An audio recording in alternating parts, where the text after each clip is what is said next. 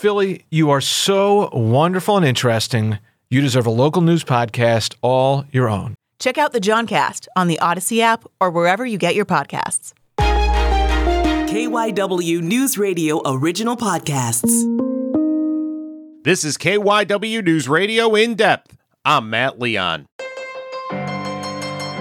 The so called Don't Say Gay law down in Florida has generated a lot of headlines and a lot of alarm. We wanted to dig into what this law actually says and the ripple effects it can and is already having. Our guest is Tobias Wolff. He is the Jefferson B. Fordham Professor of Law at the University of Pennsylvania Carey Law School. So, to start, this law that has been referred to as Don't Say Gay out of Florida, can you kind of break down what it actually says and prohibits? Sure. So it's a law that regulates public schools, and it does a number of different things in setting new policy for Florida public schools. The primary thing that folks have focused on, and that we'll probably spend a lot of time talking about, is a restriction on teachers when it comes to certain kinds of classroom instruction. And I'll read the relevant language of the bill. It's good to start with the actual language. The Florida law says, uh, quote, classroom instruction by school personnel or third parties on sexual orientation or gender identity may not occur in kindergarten through grade three or in a manner that is not age appropriate or developmentally appropriate for students in accordance with state standards. That's the language that people have labeled as the don't say gay language and don't say trans as well, for that matter. There's also a, a, bunch of other provisions in the law that are framed as parental notification and control provisions. And they have to do with disclosure to parents of uh, health related issues, health related gathering of information by schools about students, and a series of statements to the effect that school officials, teachers, staff are not allowed to have conversations with students in which there's any sort of preference for keeping those conversations confidential right? The, the florida has essentially set policy for their public schools that says short of a situation where there's a, a specific known danger of abuse that school officials should not be encouraging or be encouraged to have conversations with students that are going to be kept confidential. Now, that's kind of a different conversation. I think uh, to have a really well informed conversation about that, you'd want somebody who's an expert on both educational policy and sort of social work uh, type consider- considerations. That's not my area of expertise. But I will say that I'm concerned about that part as well, because I think we all sort of understand that part of the function of good teachers and good school staff and administrators is to be a trusted resource for students. And that if students are aware that anytime they have a conversation with a teacher or a staff person or a health official at school about, for example, questions that they have about sexual orientation, that the school is being instructed that they can't make that a private conversation that I have to go immediately and let the, the parents know about it. Students are not going to turn to their teachers and, and school staff as resources, which I have a lot of concerns about too.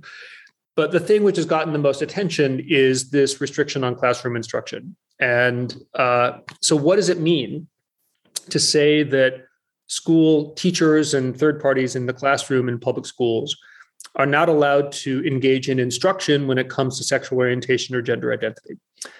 Uh, I think most people would hear that language and think, well, that's telling teachers you can't have a whole lesson plan on the gay rights movement, or you can't have a whole lesson plan on how we think about or define transgender identity and trans people's participation in society.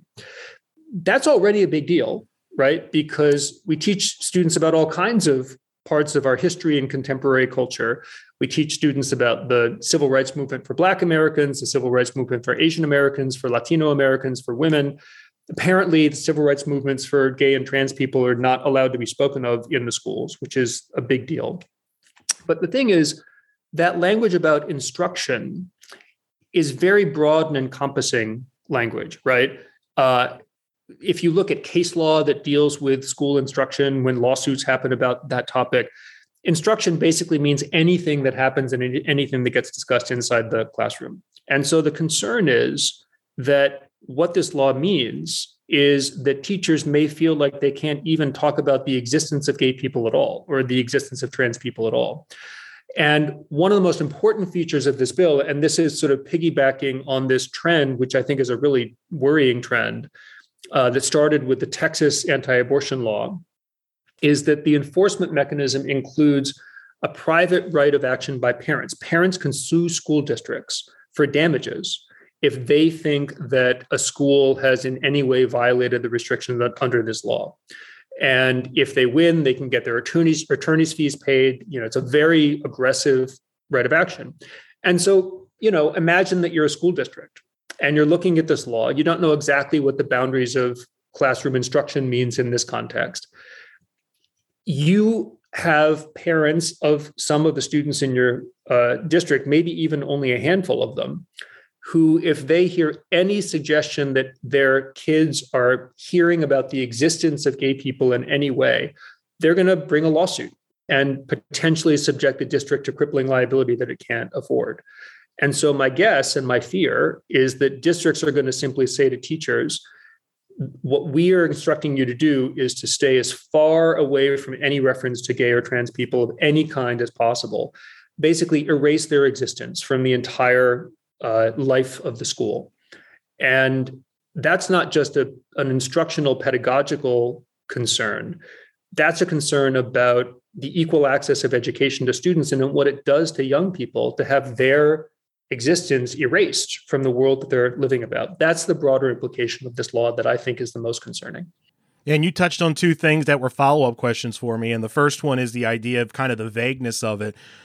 And it seems to me, and you kind of pointed this out, feature, not a bug. Like the idea is to kind of leave it out there so that everyone on both sides can get their own interpretation that, you know, people say to your point that it's going to prevent teachers from just it's just easier to not mention at all whereas people in favor of it say well it doesn't say x y and z so i don't understand what the problem is like a, bad faith argument from that direction um, and that that is really alarming because I think you're to your point, you're gonna have a lot of good faith teachers who are just trying to teach, just trying to to get through the school year. Well, you know what? I, I can't take the chance of of getting involved in this. And and think about how it would play out in exactly that way, right? So imagine you've got a, a, a class on civics in a third grade class.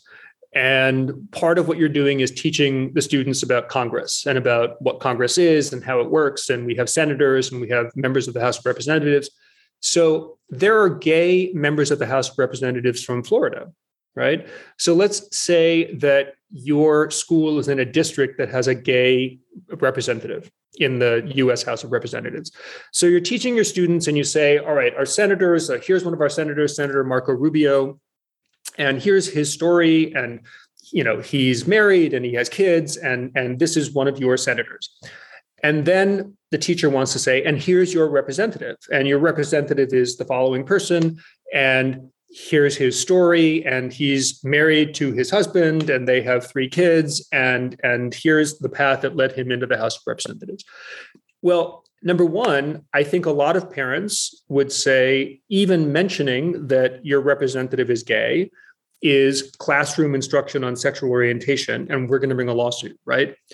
The other thing, and this is kind of insidious, and I think it's really good to focus on this. When you say that Senator Marco Rubio is married and has a wife and they have kids, you're talking about his sexual orientation, right? Straight people have a sexual orientation too. It's not just gay and bisexual people. And I think everybody kind of gets that if you talk in the classroom about the fact that there are people in the world who are married to people of the opposite sex, you're not violating this law, right? Nobody thinks that mentioning that Governor DeSantis is married to a woman is a violation of this law. But everybody kind of gets that if you mention that a gay member of the House of Representatives from Florida is married to a man, that suddenly causes all kinds of problems. And so this isn't just about as it were, you know, a kind of equal application of not talking about these ideas. It's specifically about not talking about people who are something other than straight right? Or not talking about people who are trans. So there's an equality issue here, right? There's a there's an issue of um, one group of people being erased from the life of the institution, even to the point of not being able to teach a civics class if you're going to talk about your own member of the House of Representatives in some school districts in Florida. The other point you made in your first answer was the idea of the enforcement, for lack of a better term. And you took the words right out of my mouth that when you kind of learn about this, you see parallels in a different way to that Texas abortion law, where it puts the onus on citizens policing other citizens and having the power to just make a phone call and put the wheels in motion. And uh, it's regardless of the circumstance, it's automatically assumed that you know this is a, a good faith uh, attack, and that you know, I mean, it's it's almost like comic book villain in its the way it kind of inserts itself constantly as people looking over their shoulders regardless of who they're around. Well, and it's a catastrophically bad way of setting up and running a government, right? I mean, the, the Texas law, um, and you know, we don't have to go too far afield on the Texas law, but what the Texas law says is that there's this private right of action against individual people if they perform or facilitate an abortion in violation of this law, right? So you can sue a doctor or you can sue a clinic or maybe even you can sue an Uber driver who's driving somebody to uh, seek the procedure, right? Florida has said there's this private right of action against the district. And the idea of putting this kind of vague, broad restriction on any classroom discussion about sexual orientation or gender identity and then putting this this weapon in the hands of parents that they can turn towards the school district whenever they're unhappy about it. It's a terrible way to set up your government right? And i i i hope i mean look i i obviously am i'm not uh, agnostic on this bill. I think it's a terrible bill for a whole lot of reasons. But i hope it doesn't get used in some of the more abusive ways that it's easy to see it getting used because people could start using the threat of lawsuits or the actuality of lawsuits to terrorize school districts in all kinds of ways and, and to just stop them from doing their work. And it's just bad education policy. I mean, leaving aside the LGBT issues, which are really intense, it's just a terrible way to set up how your government works and how your school districts work. We need to take a break. We will have more with Tobias Wolff from the University of Pennsylvania Carey Law School right after this. This is KYW News Radio in depth. And we are back continuing our conversation with University of Pennsylvania Carey Law School professor Tobias Wolff. I feel like the last 20 years we've made so much progress as a society when it comes to you know acceptance of LGBTQ rights and mainstreaming and for it seems like the vast majority of people it is not really an issue. So how did we kind of get here? Is it the, the the really cynical that it just scores political points for a Republican governor with the the diehards of his base, and uh, we're we're seeing people's lives destroyed or, or pushed aside simply for the next election. Or is, is there something else at work here? Because that's the thing. This has kind of boomerang backwards so fast that it even as a cynic it genuinely surprises me. I, so i think what you just said captures a lot of it. I, I think this is wedge politics, right? I think this is exploitation politics on the part of Governor DeSantis and and you know a lot of Republican state legislatures. It's Republicans right now, state legislatures around the country, and I think it's also the case that look, we have collectively been through something really traumatic over the last two plus years, right? I mean, this pandemic has made us feel like we have to be managing risk all the time. It's made us feel isolated, a lot of us in all kinds of ways. It's broken down a lot of uh, social connections. Uh, I think a lot of experts would tell you that the, the rise in crime recently probably has a lot to do with the fact that social bonds and social community structures broke down in some ways under the pandemic. And particularly parents of kids, young kids in particular, boy, oh boy, have they been through it, right? I mean, figuring out how to send your kids safely to school and keep your kids safe, figuring out how to keep other members of your family safe, figuring out how to deal with remote instruction for parents who had to do that. It was a moment in time when I think that cynical political advocates and operatives could use the ways in which parents have felt out of control in relation to their kids and in relation to their safety and in relation to their educations. And to say look at these you know these left wing people who are trying to do all these things behind your back we're going to give you back control right? And the way that these bills the florida law and others are being marketed is as parental control. And it's smart. I mean in a, in a really you know in a really insidious way. I think they figured out that this was a moment in time when people would respond to the idea of being able to have more sort of day-to-day control over what's happening with their kids in school. And um, i think that has a lot to do with it as well. I think that uh, some very dedicated anti-lgbtq advocates picked their moment and picked their spot and were able to sell these bills as something that politicians could use to, um, you know, curry favor both with their base, but also with parents who may not have thought very carefully about what these bills mean, but just want to have a sense of greater control for their kids and their education, which I completely understand. To that point, and to the point you talked about a terrible way to to run your government, do these hold up to legal scrutiny? One and number two, it seems to me they're kind of untenable because you just can keep going down the rabbit hole. Uh, so you know without asking you to kind of predict the future but what are some things we could kind of see that would kind of put this to a a, a moment where we kind of get some kind of a resolution? Yeah it's a great question. So the the legal and constitutional scrutiny question um, you know these this is a new kind of law. So part of part of this is prediction for what courts would do uh, I've heard a lot of people talk about the First Amendment and the idea that this, uh, you know, you're you're restricting speech in the public schools in following ways, and so that must implicate the First Amendment. That's not so clear to me, because what the bills do, what the Florida law does, is to set curricular policy for the public schools and to set rules about what school officials are allowed to say when they're in the process of doing their jobs right? When teachers are in the classroom when when school nurses are doing their job as school nurses.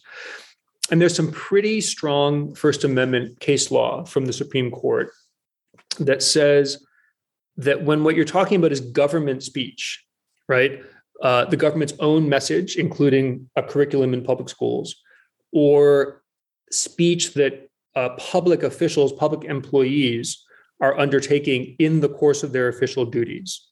That the government is allowed to have its own message. The government is allowed to instruct its own employees what message to put forward when they're acting in their official capacities, right?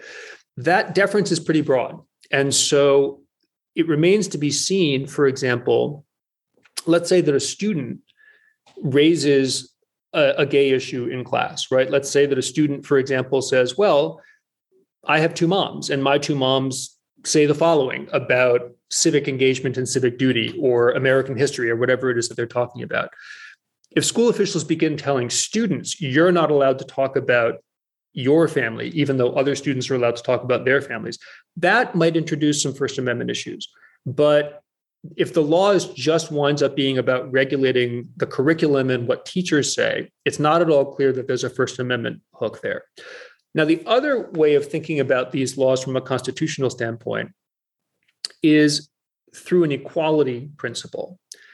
And the principle would be straightforward, which is that gay and transgender students are being denied equal access to an education, right? If they get singled out and they and they alone are not allowed to ever have their lives or their history or their families discussed as a topic in the public schools, then that is a denial of an equal access to education because everybody else is seeing their selves reflected in the lessons that they're learning and the conversations that are happening in the classroom.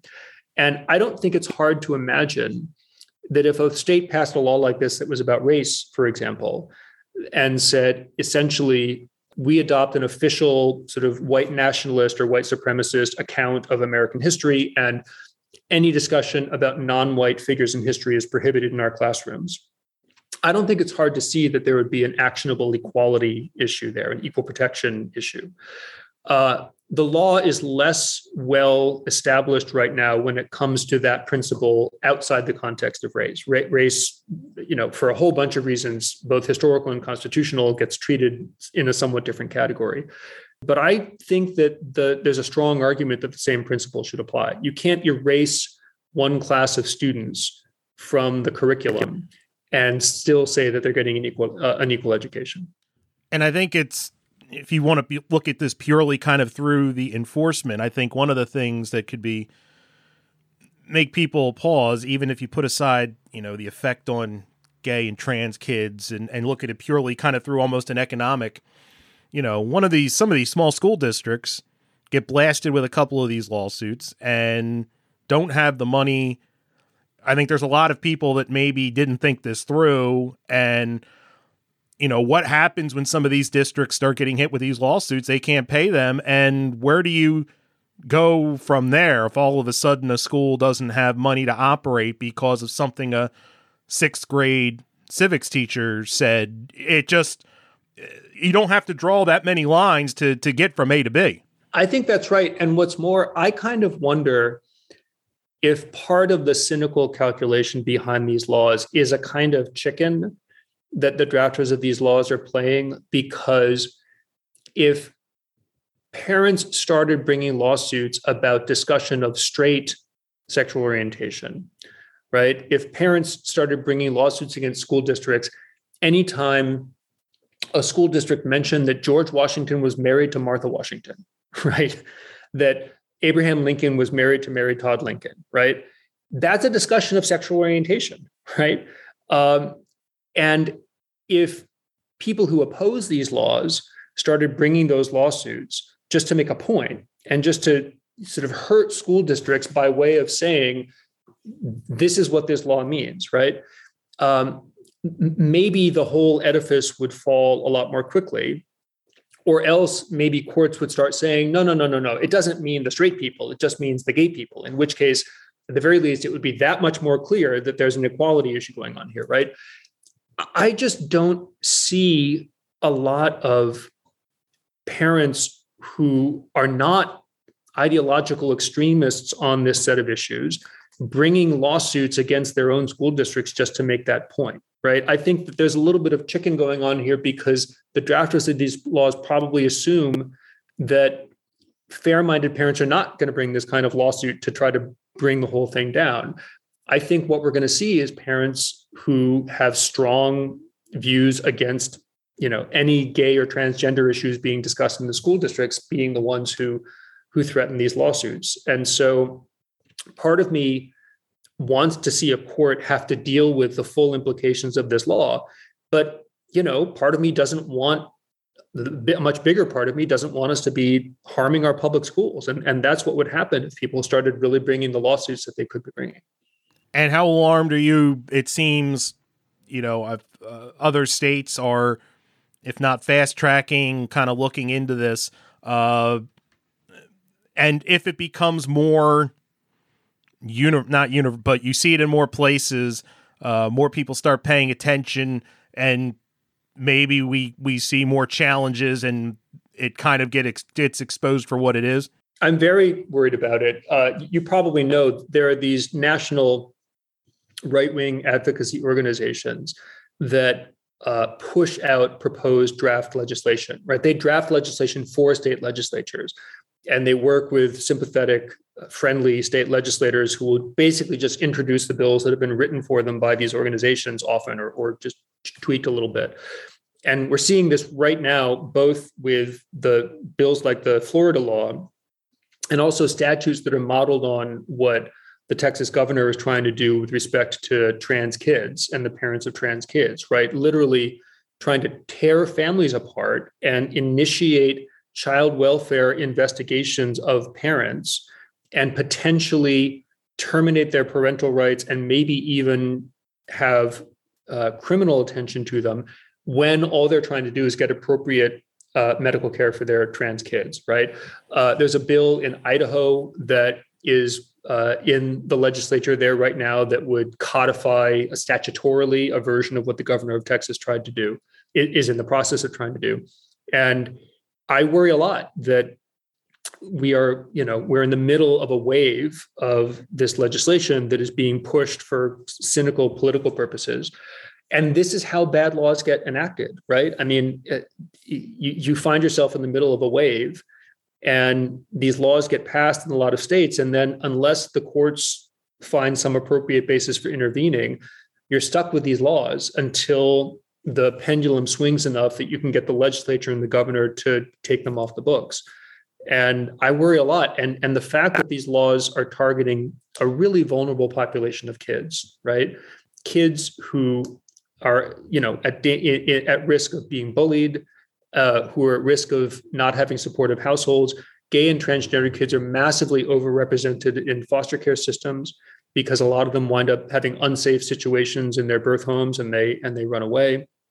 They're much greater risk at uh, uh, for mental health uh, uh, impacts because of this kind of hostile atmosphere, um, including the possibility of harming themselves. Right? It's it's just urgently worrying. And, and I think we're just at the beginning of a wave of this legislation. That's it for this episode of KYW News Radio In Depth. You can listen to the podcast free anytime on the Odyssey app, and you can find it wherever you listen to your favorite shows. I'm Matt Leon, and we'll have another episode out soon.